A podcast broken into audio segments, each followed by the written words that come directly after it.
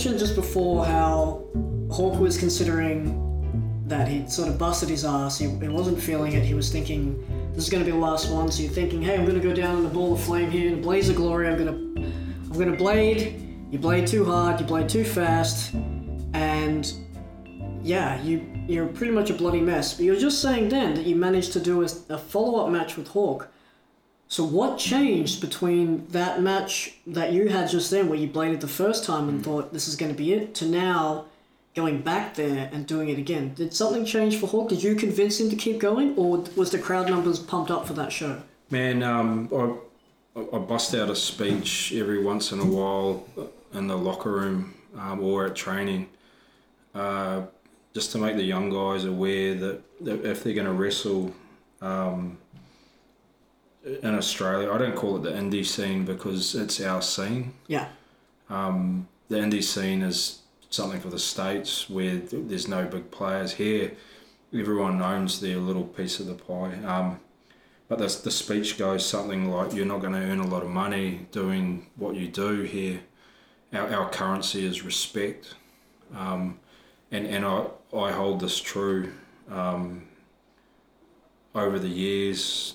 Um, it, respect is everything, you know, and for someone that grew up without that father figure and looking for a place uh, to belong, um, when you find your pack or your tribe, no matter what it is, um, you want to fit in and you want to belong with, with that tribe. And if you can earn the other guy's respect, um, it, be- it becomes like a currency Sure. in yeah. a way, um, and and that's what matters.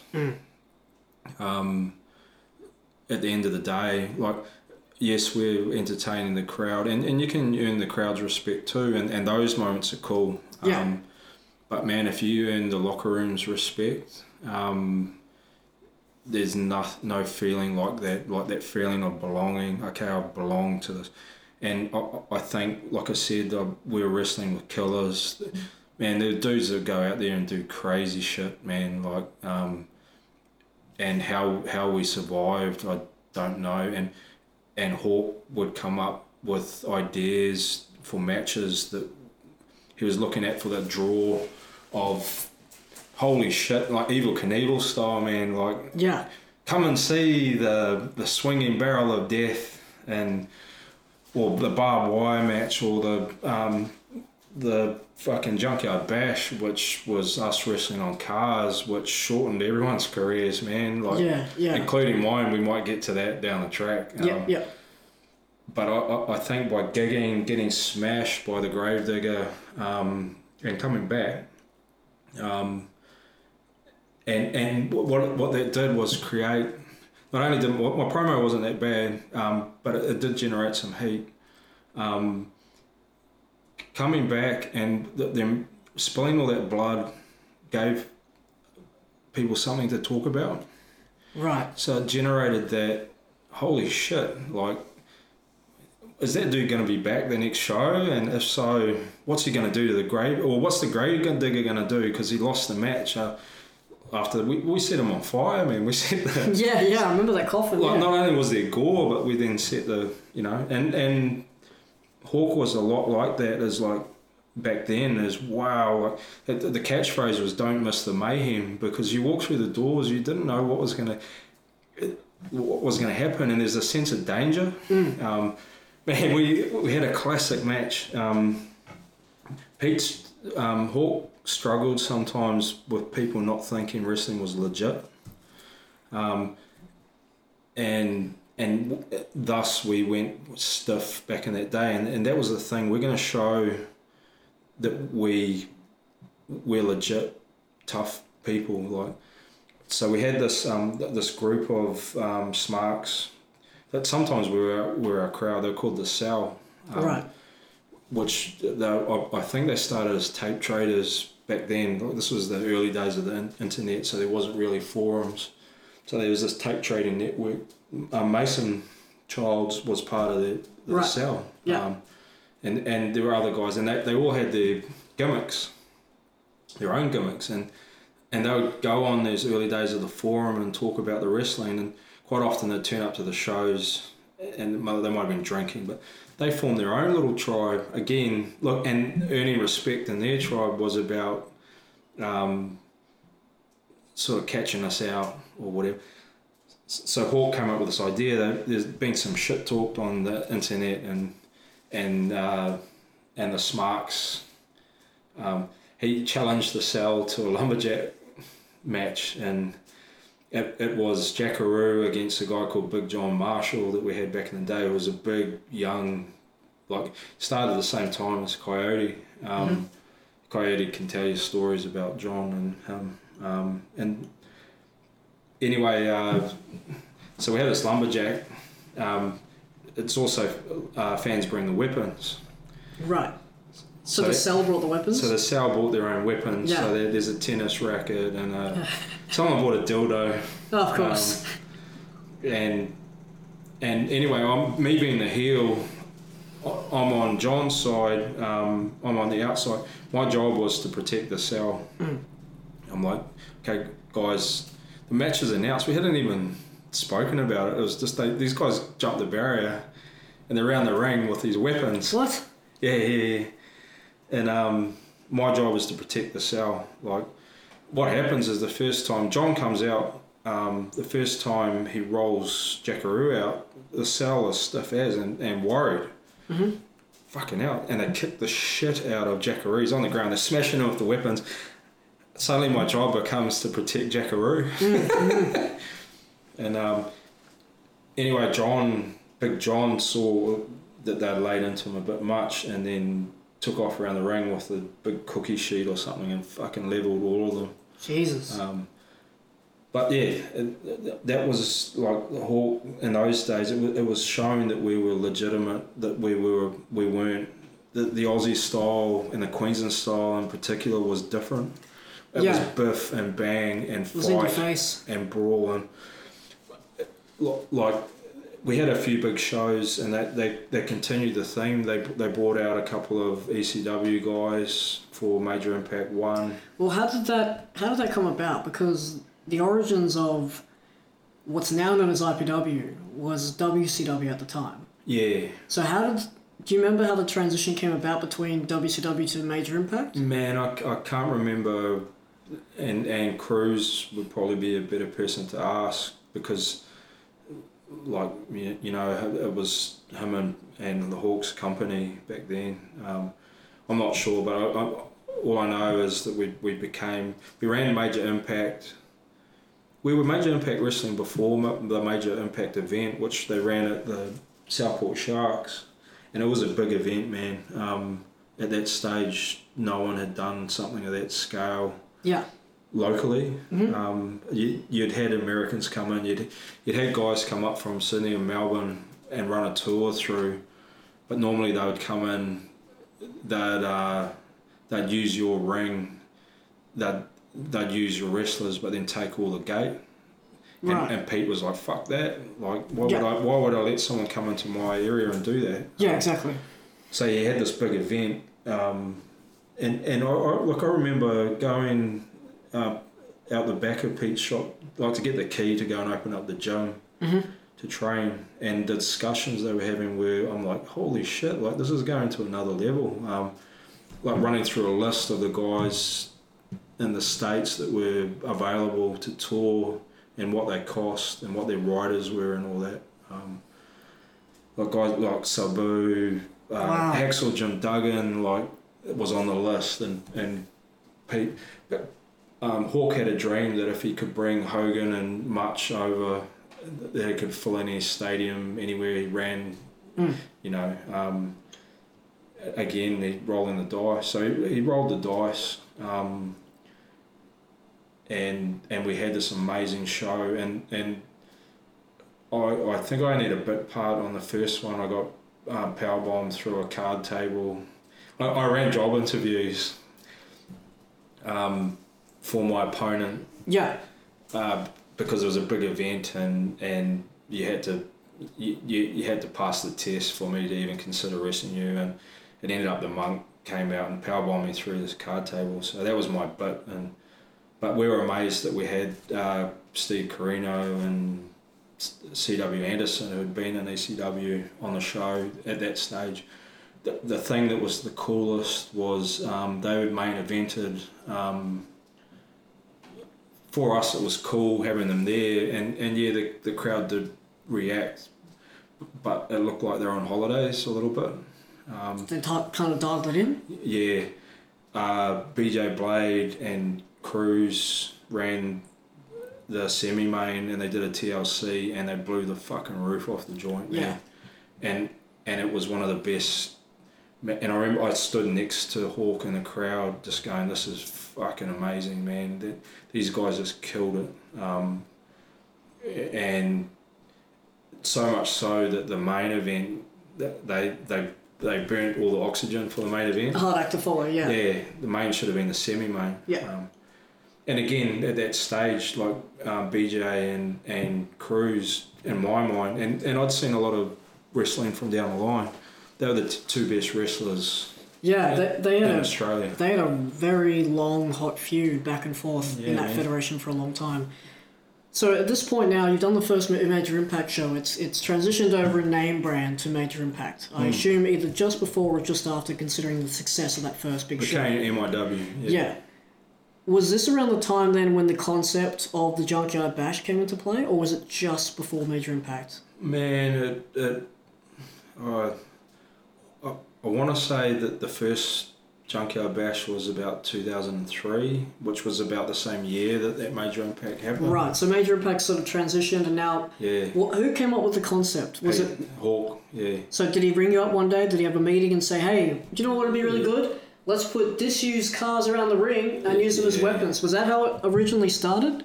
Yeah, it was something like that. Like like I said, he was looking for a point of difference, and Hawk loved cars, man. Like um, he'd been Yeah, a stunt stunt driver, and and it just seemed to be a good marriage. Um, man, we didn't know what we were getting. I, I wasn't actually in the first one. Um, I can't remember what I did on the first one. For whatever reason, I, I didn't go in it. Because you had a pretty bad run-in with the second one, if I remember correctly. Ah, no, it was the third one. The The- third one, okay. So they, they, I remember being backstage for the first one, and man, when you wrestle on cars, and it's legit. There were no gimmicks, man. Um, legit glass, legit metal, aerials, and there were some brutal injuries. Um, How did he organise that? Was that just a ring, ring, ring, ring the Uh, mechanic and? Hawk had a friend who owned a junkyard and, and he paid him for three cars um, and then they'd come and pick them up the next day. All we had to do was push them out the back. Um, so the first one, Scorn was on the scene then. Um, talking about, talk about earning respect. Um, Scorn had done a match leading up. I, I got. I want to say that Scorn was part of the cell, or maybe on the f- involved with the cell somehow when he first got involved. Okay. Um, and then he he got he trained. I, I remember when, as early on in his career, he did a match where he dislocated his elbow, dropping an elbow off the top, Wow. and and on the footage is brutal. He gets up. He wasn't happy with it. He goes up again and drops a dislocated elbow on the Oh. guy who's wrestling. And so Scorn's in the Junkyard Bash. Uh, we had Dallas, who um, was an absolute monster. Dallas Mead Yeah. Yeah. um, ex NRL player, um, big boy, strong, like Mm, mm. um, could do things. Like in my mind, he was our version of a, of the the eighties WWE star at that stage. Like just looked like a legit, like a big wrestler, and, and Yeah. was strong but agile. Mm. He was in the bash. Um, during the match, Dallas picks Scorn up um, and drives him through the back windshield of the station wagon. Um, just runs at the back thing and smashes Scorn through. No gimmick. When Dallas pulls his arms out, he's he rips all the tendons out of both of his arms. And Scorn had a dislocated elbow as well. No, no, this Scorn had dislocated his elbow prior, like in a, a previous match. This was a new match. So he He, Yeah. He'd gone out again. Yeah. No, no, no. Yeah. Um, and yeah. So there's that sort of stuff happening, and um, I went into the second one. During that one, uh, similar things. Dudes just going crazy, like doing swantons onto the roofs of the car. Oh, I, I did a bomb through the back windscreen of a vehicle and didn't get one bit of glass in me. So that sort of grew my confidence. yep. Um, we keep travelling down the road. Um, by the time we do the third one, I, I met, started to, to go out with the, the beautiful lady that's now my wife. Mhm. Um, was one of the early. I think she had driven me to the event, and I- Okay. um, so we're doing doing the. This is Junkyard Bash three. Uh, the tag titles are hanging above the ring. Um, everyone runs out. They bust into this giant brawl. There's a gap up the middle. I uh, I go up the gap, go straight up the ladder, and grab the belt. So I'm one half of the tag champions now, and, and the second half is to be decided.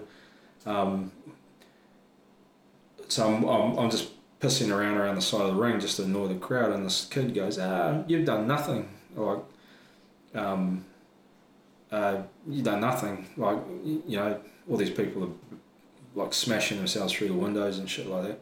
So I grab a chair and I start smashing the windows in, in this car and going, "Yeah, well, I've done nothing. Well, look at this." He goes, "Ah, I could do that." Oh no. I said, yeah. I said, well, can you do this?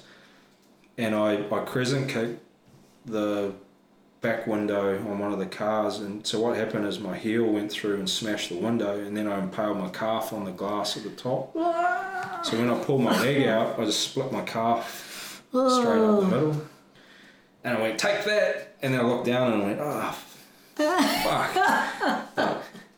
my, my wrestling career is over Yeah. because my calf's hanging out, um, and, my, and the front of my shins all split open. Oh no. Yeah. so I lump out the back. Um, uh, my wife, now my wife, but my girlfriend at the time, comes out the back, straight to the hospital. I'm pissing blood all over her car, and as we're driving out of the car park, Cruz had gone on to get the other bell in the middle of this, and he's calling me out.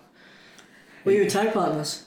No, yeah. So I'd won uh, in that junkyard bash. I I I ran out and grabbed the first title. Mm. So I'm one half of the tag team.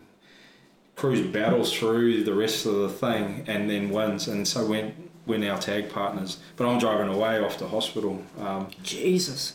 and then I, I spend the craziest night of my life in in OBS in the hospital with What do you mean craziest night of your life? What happened? Oh man, um, so oh, first they're trying to get the glass out of my leg. Yeah. Um, at, and Saturday night at, the, at Gold Coast Hospital back then was crazy. There's What year is this? 2005? Four? Five? yeah, something like that. Um, Because you, you said this is Junker Yard Bash? Three. Three. Okay. yeah. Uh, uh, the, the, the lady that as an intern is looking for the glass, the, the anaesthetic wears off. I can feel her scapuling through my muscle trying to find it. I'm like, oh, excuse me. Um, yeah, I've got a high pain threshold, man. But um, Yeah, you do. Yeah. And the dude just goes, "I oh, give it 20 minutes. If you can't find anything, we'll put him in OBS and we'll look again in the morning. Um, Very casual. so I go into OBS. I'm, I'm wearing like a dress shirt and my wrestling tights. And I'm lying there and um, uh, I hear this dude get brought in who was a bikie that had been arrested and surfers and maced. Um, and in the OBS section, there's a secure cell. So he gets put in the secure cell right. uh, but can see through the crack in the door and is threatening people and Oh, classy. yeah Yeah. um, and then it just rolls on through there like um, there was a prostitute What? who had uh, it wasn't obs because she like almost OD there's another dude and just all the shit went down. I mean, I wrote a blog about it once when I was doing blogs. You, you read it, it's it's it's pretty interesting. Like, Oh, don't don't know, Sellers. no. It's right here, man. With, Yeah, I want the audio version. Yeah. So the oh, just a crazy night. Um, the dude ended up. Uh, they, they rushed him and jabbed him, put him to sleep because he was playing up. Um, he was threatening to get uh, the other dudes down to bust them out, and the, and this lady who was the prostitute was going to help him. Um, I heard them making a secret phone call. Like, Jeez. yeah, Did they ever interact with you while you're there getting Yeah, glass picked yeah, out? What did they say to you? she offered to take me to the bathroom. Um, I'm assuming to help get the glass out, yeah, right? I was. Uh, I, I only had a ten in my wallet, so no, no. What, the tent didn't pay for glass? Yeah, here's one. Eh? Um, there's, a dude opposite me. Um, so I ended up just pulling the curtain around, especially when the, um, the girlfriend at the time, who's my wife now, she turned up, started copping abuse um, From them. from the dude. Yeah. Yeah. Um, so we, we we ended up pulling the curtain around and just ignored it. Um, Mhm. The dude opposite me had broken both his arms in a motorbike accident. Um, so he's sitting there with both arms in casts, and, and this this lady who's the prosy walks over and she goes, "What have you?" And like she's going through each of us. What have you done? What have you done? She looks at the guy with the two broken arms and goes, "Well, you're fucked, aren't you?" And he goes, Wow. "Yeah, yeah, yeah, good one." And she she goes, "You couldn't scratch your own balls." He's got two broken arms. He goes, "Yeah, yeah, good one, good one." You couldn't wipe your own ass. Oh, wow. And he goes, Yeah, yeah, probably not. And she goes, He goes, Yeah, I, I guess I'd have to use my feet to masturbate. And she goes, Don't make a joke of that, darling. I've got a client that pays me to do that. Oh, And I'm like, I'm like, What? wow. Yeah. So that, that, that night happened, and yeah, um, yeah, there, there's been a few nights where I've ended up in the hospital, but that, that was back in the day, man. When when you um, back then, I, I I I had no regard for myself. Mm. Like I again, we were testing one another. But that, but that happens with younger guys. Like, you, Yeah. you've probably seen it now being a, a guy of 20 years. You see those guys out there, two, Yeah. two three years experience, go, oh, I'm going to light this shit on fire and jump through it. I mean, it's no different from the coffin, but sometimes they just do really And we, uh, we dangerous stunts. We, we saw a lot of young guys come through, especially around the time ECW was big, Mm. and just wreck themselves. And, and in, in two months, they're gone. Yeah. Like, and they've got like a permanent concussion, or um, you know, they've they've fucked their back, and Yeah. they're, and they're twenty. You know, like.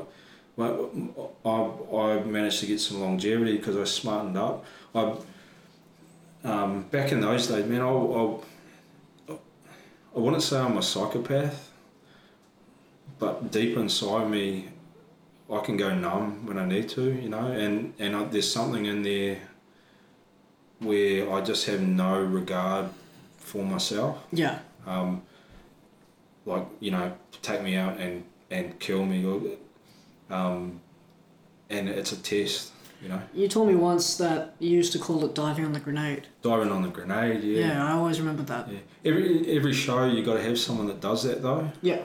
And and we used to share it around back in those days. You know, someone had to go and get killed or kill themselves because you want people talking about the show.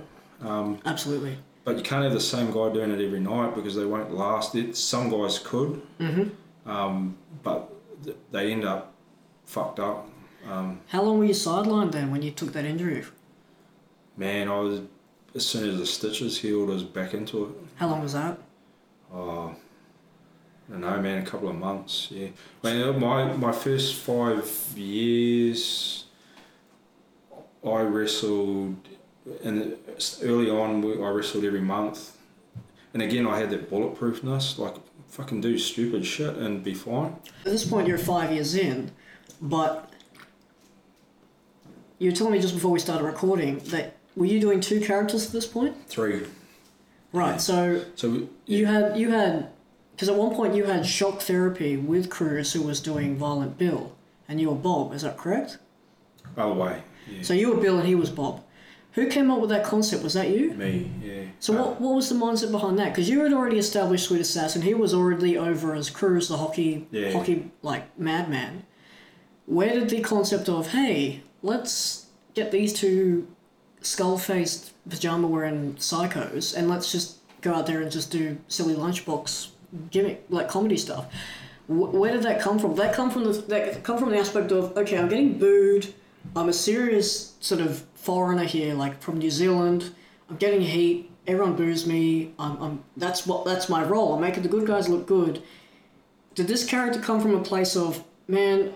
Let's just put that on pause and let's just go out there and just have silly fun. Nah, man. When um, a- again, we had killers in our locker room, and um, I remember approaching Hawk and saying, "Man, I, I want to go a bit more hardcore." Like, What year was this roughly? Was this oh, maybe two thousand four. okay? So after the after you'd recovered from the junkyard. No, I'd done Junkyard Bash 2, we did as shock therapy. Um, what, what had happened is, is I, again, I've, I've got that, I had that thing inside me where I had to prove myself Okay. to the killers Yeah. um, to fit in and earn their respect. And I don't know, man, like uh, maybe there's something there with that looking for the father figure thing. Um, like Hawk had become my father figure, you know, like, I, uh, and and he was that sort of dude. Um, man, he used to go out set himself on fire, and and it was about being a man's man, you know. And at, at that stage, the sweet ass character, I was a ladies' man. I wasn't a man's man. Right. So that's how I got my heat. Was being this good-looking dude that used to lap dance ladies, and that I wanted to. I wanted to test myself and and do the hardcore matches, and Hawk wouldn't let me. He said, "Nah, you're you're too good-looking. Well, No one will believe it." Mhm. So I thought I, I, I need to come up with something that, and is maybe in a mask, that I can go out there and, and kill myself. Um, but prove how, how tough I am and, and prove like what my thresh, pain threshold is and that it can match guys like the monk and the troll and, and maybe even hawk Yeah. never never Cruz because as far as I'm concerned he's he's probably the toughest dude that's ever been out there Yeah. Undoubtedly. Yeah. yeah. Um, so yeah, I created this character. Sort of took um, bits and pieces of different wrestlers that I'd seen. A little bit of Sabu, um, a little bit of Mick Foley, um, the more hardcore dudes, um, and and came up with this concept of of having a character that that came from an asylum and had a bit more freedom than what I'd built with being sweet ass. Okay. And when you when you're crazy, and and again, somewhere deep inside me, there, there's that craziness, um, and explore that. And so it started off legit, man. Like like we had the concept of, you know, the, like the Islanders and that, um, or even Sabu. Like the Wild Samoans. Yeah, would come and they'd just unleash this Yeah. wrestler, um, like Yeah. Kamala or that. Um, so I came out. I uh, remember uh, Hawk had gotten some stuff out of a sex shop, and there was like Oh. handcuffs. And, Oh. Okay. yeah, no, no, yeah, yeah, yeah. Bring out the gun. Yeah. Um, Uh, yeah, so I had these, I had these uh, handcuffs, and I was on a chain, and I just got unleashed in the ring yeah. and I just cut sick, um, and was violent and crazy and scared the shit out of kids with the skull mask with the hair and that. And what what happened with creating shock therapy is I went to Melbourne um, with the girl I was with at the time, and there's a show on it um, somewhere, and and the character was so cool, and and that it was when you have that don't miss the mayhem thing, the moniker for our shows, this character embodied it. It was just nuts, man. Like, like the character would just jump into the crowd and would rummage through willy bins, or it would end up in the kitchen, or you, you just didn't know what to expect. Yeah. Um, so that was strong. I, I left the mask behind. Troy, uh, uh, Cruz, uh, picked the mask up. Um, did it for that show that I was away. Um, After you did your leg. no, no, th- th- this was prior to that. Yeah. Um, and then I, I, I came back and he goes, man, that's that character was so much fun. I, I want to keep doing it. Oh, so you didn't have to convince him. He did. He, he covered for you, and then that was it. Yeah. Oh, like wow, he okay. enjoyed doing the character so much. Um, I called it violent, violent Bob after Silent Bob. Um, Oh, oh really? Yeah, yeah, Oh, yeah, yeah, okay. yeah. Um, and and yeah, they, they built this this myth around it that we that the character was on, on day release from an asylum, and it was actually therapy f- to uh, bring this character to shows and unleash them in the ring to so that they weren't so violent. Yeah. Um, and then uh, Cruz enjoyed it so much he wanted to do it, and I, I said, "Man, I've got another mask. Why don't Why don't I create a brother for that character that's even stupider? so you'll be the smart one, and I'll be this the stupid one." But my favourite tag teams back in the day were, um, man, we could do a whole other podcast on Bill and Bob. Yeah. But my, my favourite tag teams were the Hart Foundation, um, like uh, Power and Glory, like teams where they had a, an anchor and a and a technician, um, Yep. like a brute, a big dude that laid the, was a platform for doing cool moves, and, and then the lighter guy that did the technical shit. And we sort of had that. I was a bigger dude than Cruz. Yep. Um, and, and grew bigger. Yeah. Yeah. Yeah. Yeah, and that's how we ran with it, man. And we ended up because we had unleashed our characters. That like we could do anything we wanted, and we did. I know. I had the pleasure of uh, Yeah, experiencing. Uh, what was it 2005? Three years later, I had the pleasure of experiencing whatever they wanted to do. Mate, and, In that and ring. we- we generally curtain jerked, and and we would warm the crowd up like you wouldn't believe. Yeah. Um, and but we fuck we did some stupid shit, but it was so much fun. And the the weirdest thing, and uh, you'd have to ask Cruz or, or Troy how he feels, but when you put that mask on and you get through the curtain, something else happens, man. Like there's something. wh- Whereas Sweet Ass is more me in a way. It's Like, yourself volumized to eleven. yeah, um, Bill and Bob, it, it, it's something like a divine intervention or. You know what? I, t- I totally get it because the Flashman character in the Origins, as soon as I put that jumper on, that was it. That was 211. And when I used to have the old Kevin Rudolf Let It Rock, bear with me, it was 2008. Kevin Rudolf was cool back then. Yeah. But when that to that song started, that was like turning the you know the treble to Yeah, the bass yeah, up, and. I was like, jumpers on, all right, here we go, and I would cut it because when I and I'd go out, so it's like now. Yeah. So as soon as that hit eleven, it's like, dude, go. Yeah. But I totally get it when when Cruz gave me his mantle and gave me that gimmick of mini Cruz, and I went from being me, spiky hair, red jacket, hello gang, let's go, pal, hmm. and put on that and could only see out of two tiny mesh holes in my mask. Hmm. I was like, yeah, there's something Your actions have to speak louder than your words. yeah, and I I guess I kind of had a cheat code because I just impersonated him. And I'd been exposed to what he was doing not only prior to being part of IPW, but now working alongside him. And I could sort of, you know, sponge brain absorb what he was doing in the ring so that when he took a leave of absence, I would go out there. I'm on the drug. I'm on, and I'd come out slapping my chest like he'd do, and I would copy him, basically impersonate his entrance, which at that time was, I'm gonna rip everyone's dicks off. And there's like women in the crowd, but I would tell everyone, I'm gonna rip your dicks off. And I get in the ring and cut my throat, and you know, I would just envision what he was doing. But it was totally different. It was like, okay, I've got this space here to work with. I've got like, you know, three inches worth of vision, and everything else is.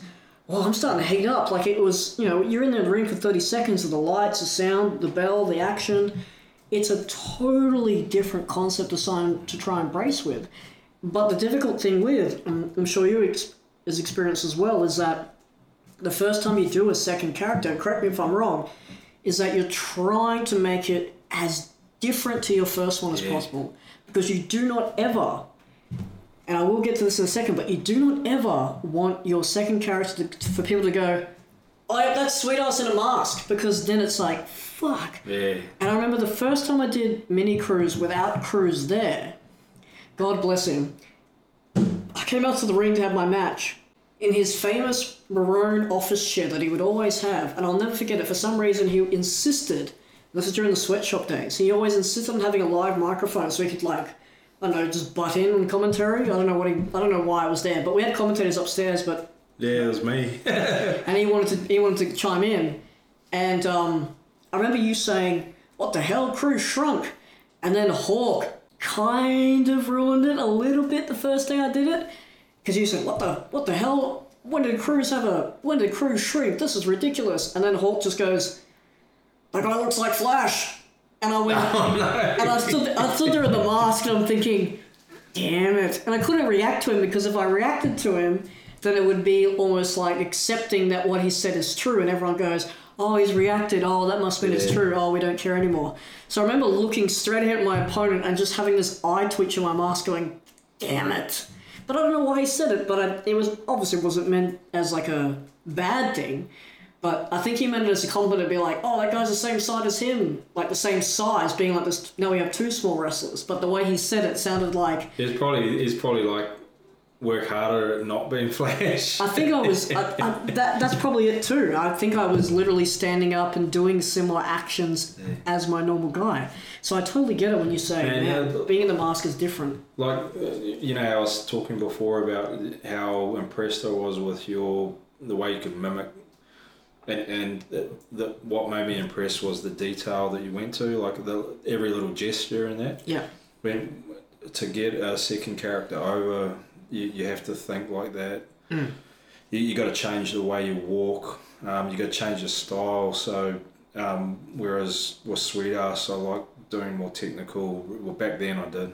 Um, again, wanting to be Bret Hart, um, wanting to hit technical moves, and uh, whereas with that second character, it, it was more brawl and fight, and um, so even the move set changed to being more bash and crash, and yeah, I think I used to use like a pounce. We, we come up with some brutal moves, man. We come up with like a brutal double crossface mandible claw thing that we called happy times, where we'd fish hook, we'd crossface, Yeah. crossface an arm each, and then fish hook yeah, and then lift the person's face up and then fish hook. And fish hooks are illegal in the UFC, man. Um, early days, you could you could kick people in the nuts. You, couldn't eye gouge, fish hook. Um, there's something else you couldn't do, but you could kick people in the nuts. I remember when I started, I we'll get to, we'll get to in a second, but I remember when I started, I was thinking, whoa, like this is a different way to start. But I remember being about maybe four to six months in, and much like you mentioned earlier about getting power powerbombed through a card table by um, Monk. by Monk, yeah.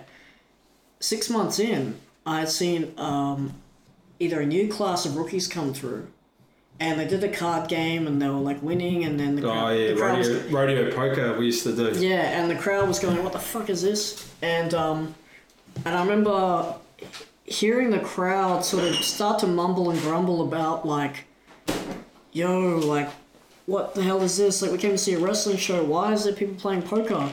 And um, and then out of nowhere, it was like, "All aboard!" And Ozzy Ozzy Osbourne's Crazy Train came on. And out comes shock therapy, and we're peering through that side window that was at the Bicentennial Center. Yeah, And I'm looking through it, I'm like, yo, shock therapy's a part of this? And they're like, yeah. And I'm like, what's gonna happen? And I remember like Brandy and Kelso being like, you just wait and see what these dudes unleash. And I remember seeing some dude go through the table, and that info. Oh, was it? Yeah, No, not back then. yeah. I think we, we put Party Man through the table. Or, could've- Bicentennial Center. Yeah, uh, or it could have been the early days of RIP actually, and, and I think it was that. It was like Spider Sam, Dexter Logic, yeah, X Factor. I think Party Man was Ashmore. yeah. I remember we put Party Man through. Yeah, I think it might have been Ashmore. Yeah. Maybe. so we, we, we came up with that concept that in rodeo poker, don't know if you've seen it, but they they have the rodeo clowns playing poker in the middle of a ball ring, and they just unleash the ball. Yeah. That's that's what it was. So we had rookies. We called it roo- rookie rodeo. Yeah, because they were playing cards and then that would come on, you guys would circle the ring. Yeah, and we just pick whoever, and then one at a time we drag them off and beat the shit out of them, and and then there, until there's a winner, and then that winner would get the contract or something. Yeah, as soon as I got the contract, it was like through the table. Yeah, yeah. Yeah, but I remember seeing that fishhook then, Mm, and I'm going, yo, I'm so glad that was wasn't my origin. yeah. So you created that 2004, 2005. You had the Junkyard Bash Yeah. where you, you cut your leg. Yep. Um, I came in, uh, so from 2005 to 2008, there was another transition with the company. Yeah. Not only did you guys rebrand yourselves, but I know that you, and this is the question I want to ask you because you have a very first hand, if not a responsibility, of transitioning the name from then MIW to IPW. Yeah. Yeah. So take me through that because I know that you guys went to New Zealand and I know that you guys came back and I know that the South Pacific became a championship that transitioned not only with you guys but Yeah. at that time it was one that went between Australia and New Zealand with the federations.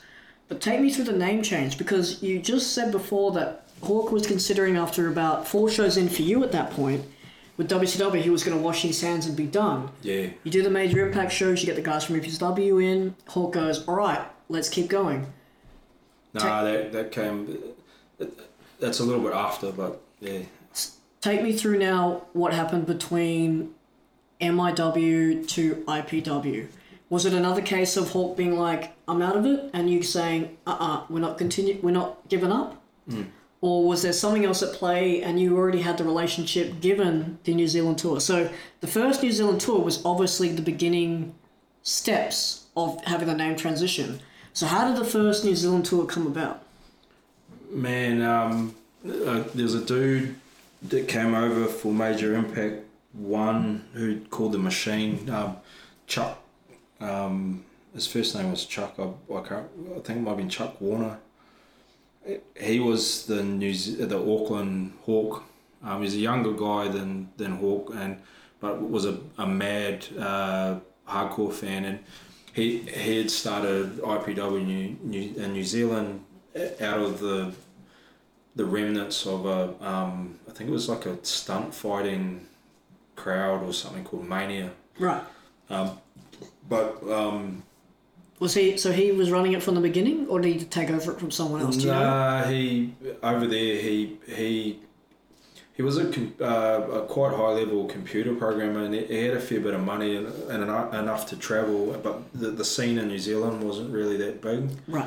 So he was looking for places to wrestle. So he came over here and wrestled, and uh, he wrestled on the, that show against Dallas Mead, and Dallas could manhandle anyone um, that we had, and and the machine matched them, and Wow. they had a wicked match too. Um, and then we partied and and and became good friends with, um, and then did a few New Zealand tours, and I and I sort of got quite fond of of Chuck, um, and he actually introduced me to Jack Daniels, which Oh, God bless you, Chuck. um, so that that all sort of happened um, along the way. Um, th- there was a point in time where there'd been a falling out in MIW um, with some wrestlers and Hawk. Um, do you want to do you want to pause and talk about what happened then? Because that would that would have been either Dog Riot, was that XS was that XSE or was that XSE, yeah. the beginning of PWAC?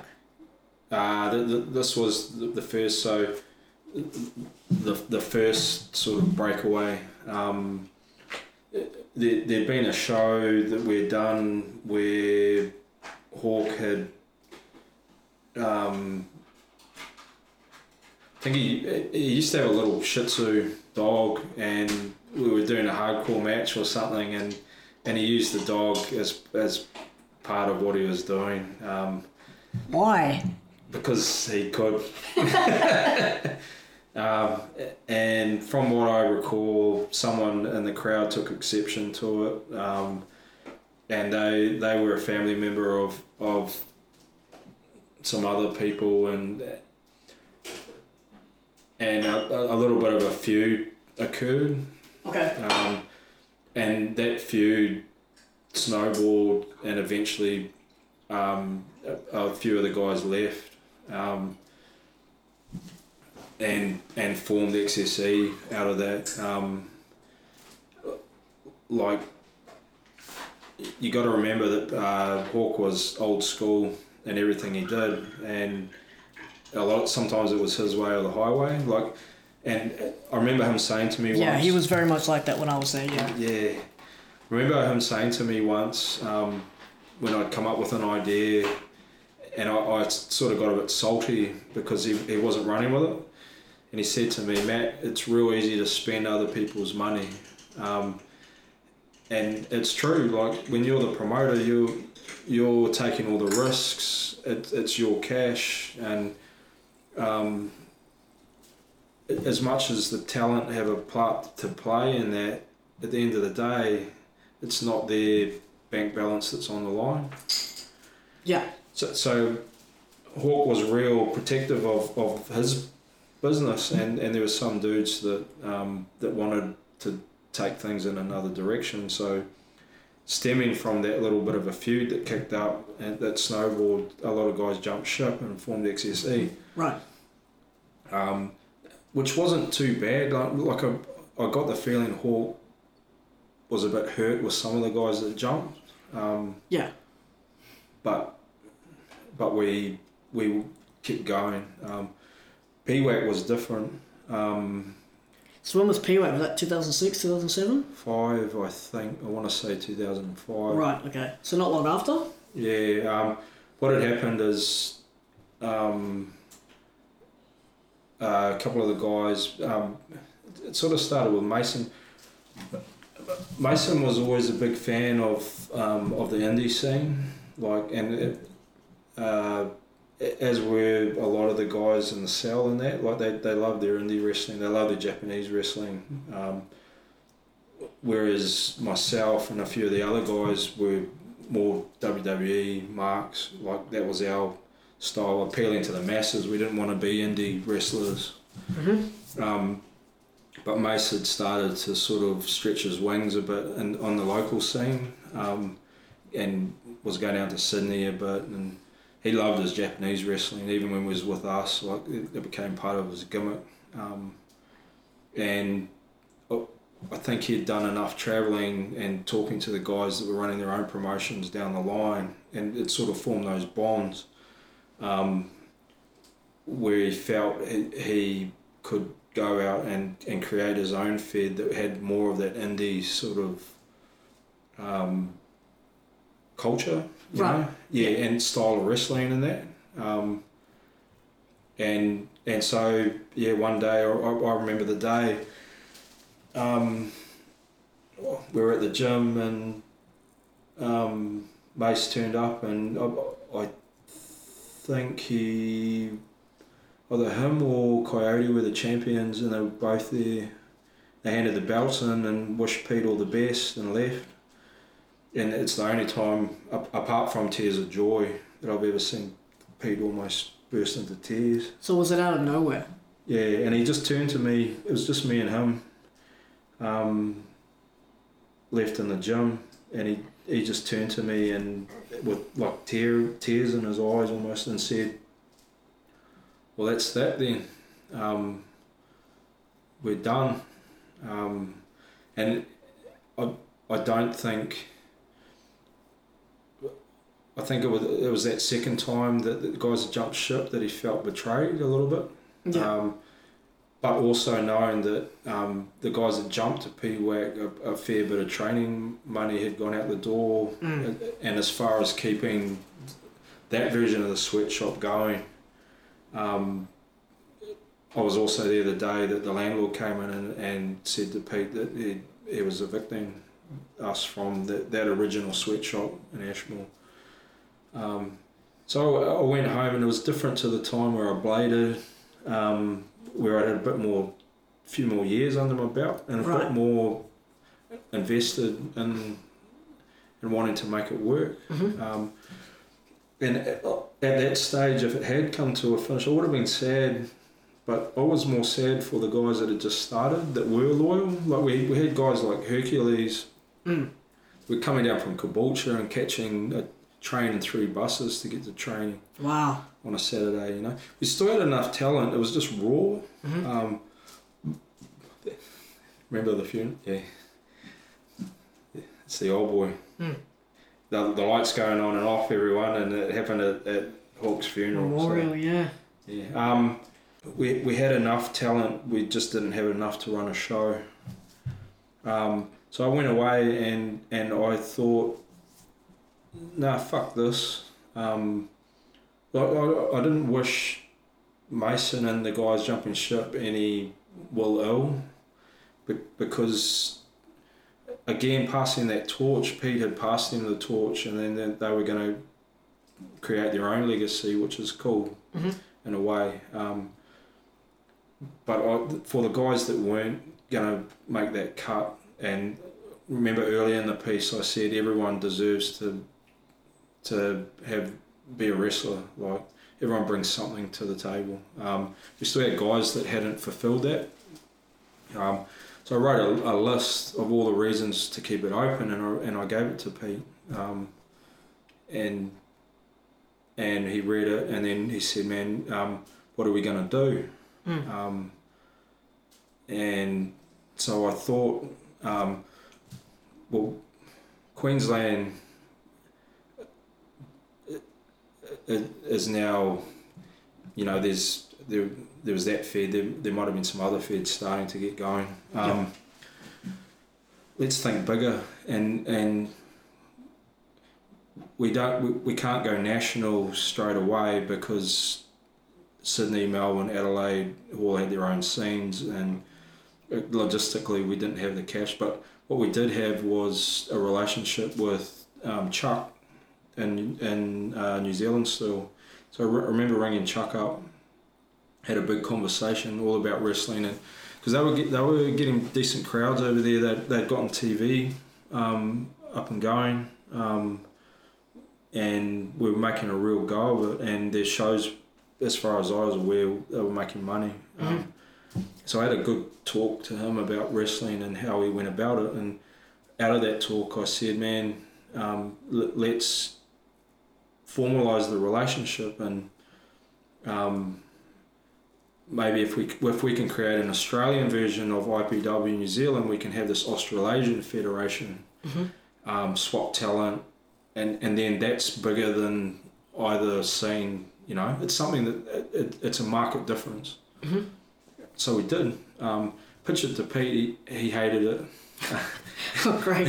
He, he, he hated the idea of it not being major impact um, because that wasn't that was a um, you know part of the history and and there were, were some successful times there. Um, so yeah, um, I remember we went round to his house. Uh, Troy uh, Cruz came around, Pete's son. Um, Pete said he would only continue if if Cruz agreed, and we ran it past them. Um, and you'll know, Cruz is brutally honest, and he was brutally honest, and he was having some success in his own business life. So he, you know, he gave a, gave Pete some advice, and we agreed that we would keep it going and change the brand to IPW Australia. Yep. Um, A machine was fine with that? yeah, oh man, he was excited, and, and we created. We, we took our South Pacific title. Well, it was the South Pacific title, and we turned it into a, a true one where we defended it on both sides of the Tasman, Yeah. and and that was cool. Mm. Um, and we were off, and it yeah, it, it went through. We we got that next wave of wrestlers trained. Yeah, so I was going to say at this point now you've you're starting to get an influx because a lot of guys have left at this point. Mm. Mason, Cody, Sorrow, Jake Nova, aka Barbed Wire at that point, Yeah, and a few others had gone with XSE and PWHU respectively.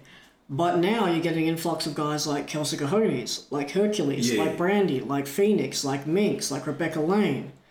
Um, Dallas and Island Boy was still there at this point. Dallas had come and gone at different points because of his injuries, but he'd come back at this point. Psy had been in and out at this point, he'd come back. Uh, Blizzard, Mystery, and eventually you get up to the point where you transition from IPW, you're at the Bicentennial Center, you go from Ashmore PCYC, you go to the, the Bicentennial Center, and da, da, da, Blaze and yours truly come into the mix. Yeah. Now, much like just earlier on, we were talking about shock therapy. This is another thing I want to get your inf- your influence on and your opinion on because I've spoken to Scott Black, Grave Tevin, who I ended up working with at 31 Digital doing late night show. And he was commentating at the time when this segment happened.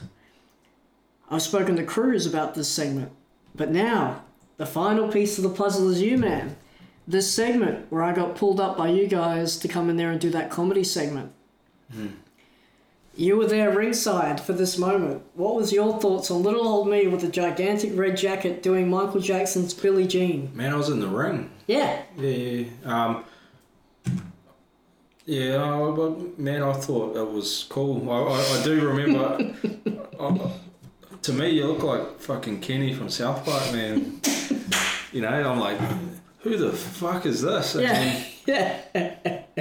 Next thing you're dancing and moonwalking and shit, and I'm like, man, like those other poor little kids have, have got no show of winning, winning the prize, and um, so we'd done a lot of dance offs and they're always fun. They're a good way to g up the crowd, but you just took it to another level, man. And uh, yeah, I, um, you sort of stole the show there a bit, which is hard to do against Bill and Bob.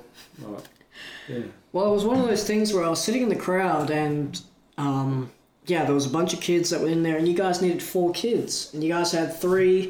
And there's another kid there, and he was too shy, and his dad was trying to tell him to go, and he didn't want to go. And then I was with Blaze's family because that was Blaze's first show against Ash, and I thought, and they all said to me, "Man, you should go in there. You should go there and do it. You should do it, do it, do it."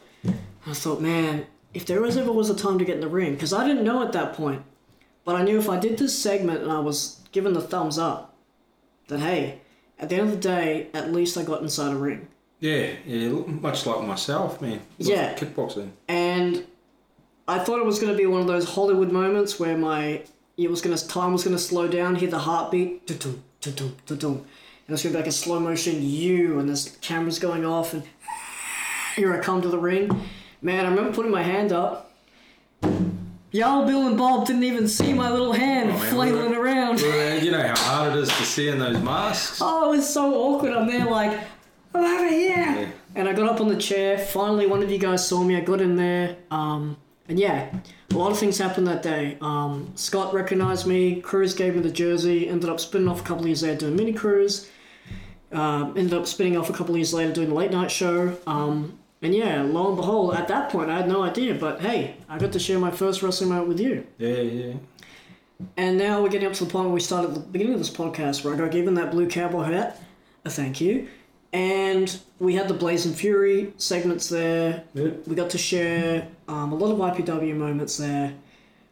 One moment I do want to bring up with you is I mentioned this on my second episode of this podcast where there was a situation that came came about, and you know as much as I know that Hawk would like to be very spontaneous. He would like to do things on the fly, whether or not you were there. Because at that point in IPW, there, when I first joined, there was a committee where it was you, Ash, Jackaroo, Jackaroo, and- Cruz, and, and, and Pete, the five of you guys. You'd sit in there and you'd discuss each monthly show. We had transitioned at that point from doing the bicentennials and to working shows at the sweatshop, which were weekly. Hmm. And I think a lot of the time it was just you and Pete working out those weekly shows. Hmm. One show you were away, I think you had a work function or a birthday or something was going on. Um, I definitely know it wasn't an engagement party. I definitely know it wasn't your wedding because I had the luxury and the absolute privilege of being there for that. Hmm. But something that Pete had come to me. Uh, actually, sorry, he called me over earlier that show and he said, "We're building to Wild and Reckless." It was it was the early stages of 2010, and the champion at the time was having a program with Cruz. And he was doing a program. It was about three or four weeks, and Cruz just couldn't get the job done. The champ kept retaining, kept retaining, kept retaining. And the reason why was that originally he was going to lose it at Wild and Reckless. He was going to have this string of wins, and then at the big blow off match, hey, Cruz is going to take it. That's not what happened. What ended up happening is that Hawk came to me and said, I want to change the ending of the match. And I said, okay, well, what have you got? And he showed me the card, and I don't know whether it was one that you generated or one that he had altered, but the main event was the champion versus me as Flashman versus Mini Cruz in a triple threat. And I went, how are you going to do this? And he said, oh, one of the younger guys can put on the Mini Cruz gimmick, and you know, you want to you want to make people believe that it's not you, so let's do it this way. And I went, hmm. okay. I said, so so what are you thinking?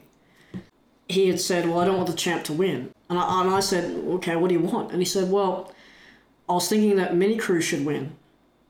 And knowing that I pretty much had both characters on the line at the, in this match, I said, Pete, I'm, I'm very concerned that I'm going to upset Troy with this. Now, knowing Troy as I know him now, he wouldn't have given a shit. Troy was like, go on you, mate, whatever. But back then, it was the character was very new. I'm talking about maybe like two or three months in. Hmm. And I thought the last thing that would be very disrespectful was him going off a run of matches to me then go, oh, because you lost two or three weeks in a row, oh, I've got it now. And he'd be like, well, that's not why I gave you this. Not that he would do that, but that's how I was thinking. Yeah. And I said, oh, Hulk, I don't, I don't, I don't know about this. And he said, well, what else do we do? And I said, well, I'm not ready for it as my character, and I don't want to do the Muse thing because I think it would upset Cruz. I said, just, just keep it on him, or we'll come up with something that gets it back on him. And he goes, all right, I'll think about it. And I went, okay. And I'm thinking, well, hopefully I've convinced him to not change it. But as you know firsthand, it's very hard to convince Hawk to not keep with his original plan. If he's sold on something, hmm. man, by God, he'll keep at it no matter what you say. You could tell Hawk, hey man, uh, there's a bomb outside the venue, two hours. I'm pretty sure we should pull the show. All right, the show goes for an hour and a half. We got an hour and a half now to pack up and get out of here. Like he'll always find a way. So I thought, all right, cool. So I sat there, and the pre-show meeting happened as always. And at the end of the show, he ran through the main event. And he said, All right, and winner and new heavyweight champion, Flashman. And I was like, No. And I felt all these daggers and all these eyes on me. A few of the guys, like Mystery and, and a few of the younger guys like that, they're all like, Hey, hello, hey.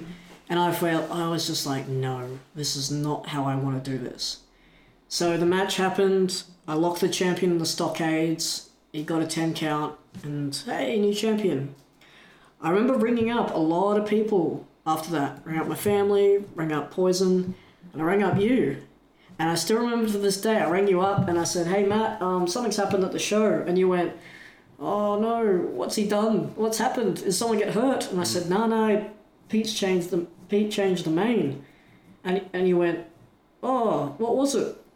And I said, oh, it was the champ versus me versus Muse. And you went, what? Oh, who ended up taking that? And I said, me. And there was a long pause, and you went, oh, that's put a spanner in the works. Yeah, yeah, and I went, "Ah." and you went, oh no, congrats, man, but yeah, I just wish it was under better circumstances. And I went, oh, and I always remember that because I was, I think it was that first time where I got that actual feedback of, hey man, it's not you, it, it's more the case of why did that change? I'm happy for you, but why did that have to change? But I remember taking that on board, being like, oh, of all people, Matt's not happy for me? Oh, okay. And then, yeah, we got back to the, the show the week after, I think it was. And, uh, yeah, Hawk had said, all right, you locked him in the stockade, you can't win on a count out. And I'm like, oh, thank God it was a count out, because if it was a pinfall, that'd be hard to I, explain. I probably came up with the way to explain it. Yeah. We um we used to have mean meetings like booking real good booking meetings and um Jackaroo put it best one day where I, I was talking before about how wild my imagination is and I get carried away man but um, it, it always comes from a good place as far as wrestling goes like I, I like the big picture and I, I like I like everyone like when I was booking everyone to know what they're doing Yeah. and where it's leading Sure. And and when when everyone on the card knows that um, they're motivated we we they work as a team because they go oh yeah like I, I might not go over this match, but I, I've, it's been explained to me where I'm going as far as this angle goes or whatever, and and they'll put energy into making it work. Um, so I was at this crazy end of the spectrum where I come up with all these wild fucking stories. Yeah, because you were doing weekly shows at that point. Yeah. yeah, and and and how doing that book, and then um, Pete was at the other end of the spectrum, uh, where it, he's the boss, Mhm. and and and like I said, man, all the respect in the world to Sure. him as far as it's his money on the line and his livelihood, and it's his right to determine what happens on the show, and and it to me, it showed how much he faith he put in me to give me some creative control, which is cool. Um, Cruz and was um, Jackaroo work in the middle of our two extremes, Yeah. um, where Hawk was all about the shock and and they wouldn't see this coming, and and if if the locker room doesn't expect it, then it's legit. Whereas I'm I'm detailed planning Yeah. everyone knows, you know. And then um, so Cruz and and Jackaroo had this role to play in the middle where they sort of help Hawk and I merge our ideas, Mm. and that's where the magic happened, man. That's where the chemistry is. What would happen because you wouldn't get a show that's too nutty at, on my extreme, and you wouldn't get a show that's all on, on the fly Mm. you know. And um, when we did it right, I mean, we had some really cool shows. But um, yeah, that's how that worked. And but yeah, once in a while, um, like it, I might plan something, and I would have only said that because we would have discussed about next month or the month after what was happening Leading into. Wild and Reckless. Yeah, and then the the spanner being thrown in the works would mean oh, we have to come up with something else. Yeah.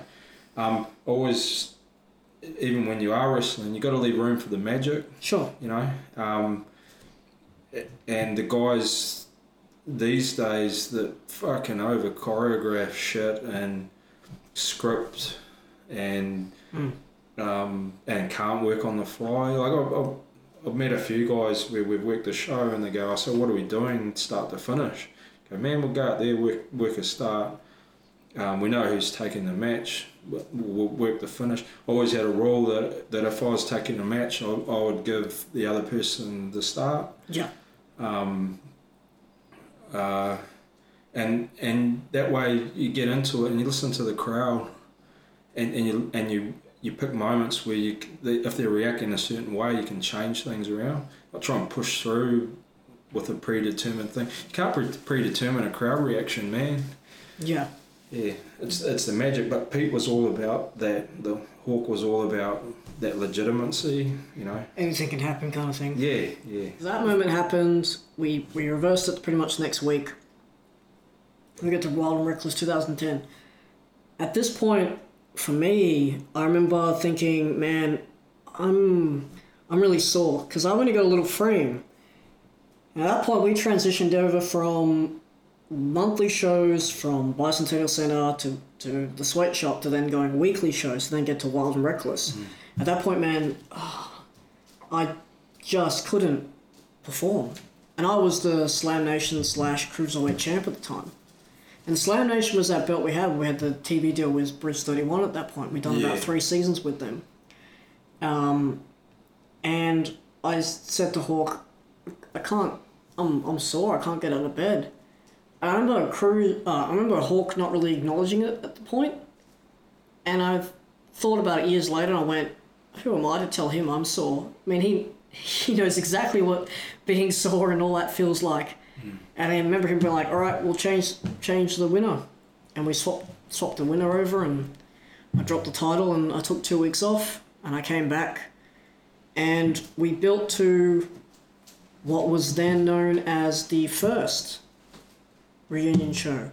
We had left Bicentennial Center, we'd now gone back to either the new or the original Ashmore PCYC. Hmm. We started doing a few shows there to gain a bit of a crowd. And I remember doing this because I, had to- I had to drop all the media and the poster for it. And we drew up the concept of the first reunion show. I've asked other guys this on the podcast already, but for a guy like yourself that was there arguably at the very beginning, what was it like for you coming into that locker room knowing that there was a lot of guys there that either you had seen beforehand or you had helped train to now almost 10 years later come back and go, wow, here's all the people arguably that I started with. What was that like? Were you a little bit anxious or nervous or were you really excited to go, way, where are these guys at in their life? No, it, it, it was a cool night. Um, I, I can't remember who came up with the concept. Um, it, it was a cool night because there were a lot of bridges that got mended. Yeah. Um, but the, the coolest thing, um, aside from getting to see everyone, was was the reason behind it was um, we had been going for a number of years.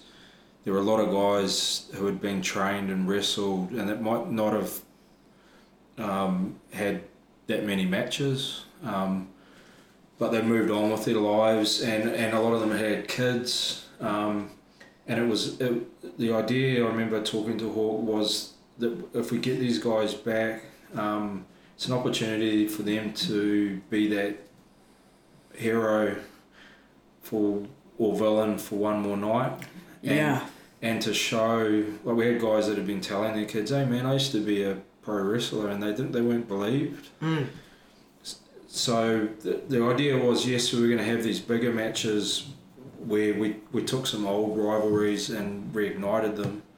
Um, personally, my favourite thing was working on BJ um, leading up to it uh, and being, I had a mad sort of professor moment of, oh, oh, uh, ringing Benny. Um, because man, again, I, I, I marked out big time for him against Troy back in the day. Um, against him and Cruz, man, some of the, those, their matches were some of the best I've ever seen. Yep.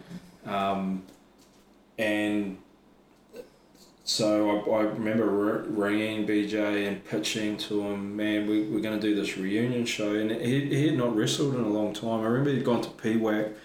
I can't remember if he'd had an injury or what, but, but he'd been not on the scene. And, and I said, man, we had this conversation and he wasn't sure about it. Um, because again, he'd had his own kids and and and I remember saying, man, um, you're a long time retired, you know, like, and and the other thing I said is that he, BJ, you got too much talent to be s- sitting on the couch. Mm.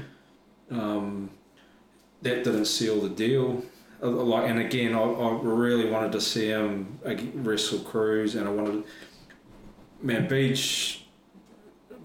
My two favorite opponents that I've ever had have been Cruz and and BJ, and uh, for different reasons. Uh, BJ and I, when we've wrestled, we're on the same page as far as the wrestling we love Yeah.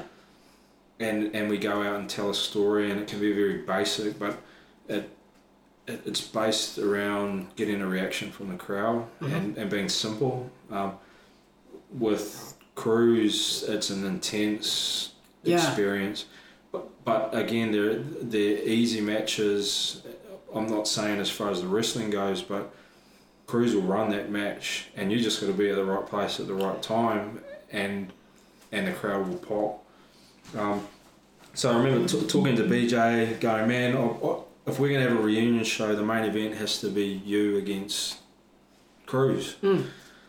Because that will draw, like, it was in the back of my mind, the people that saw that match 10 years prior in that series of matches, we're going to draw them back because they want to see that happen again. Um, and uh, Benny wasn't that up to it. Um, so the other the other alternative was Jethro, Mhm. um, who I can't remember if Lee had moved down to Tassie at that stage. I think he had, um, but um, he I think he was available.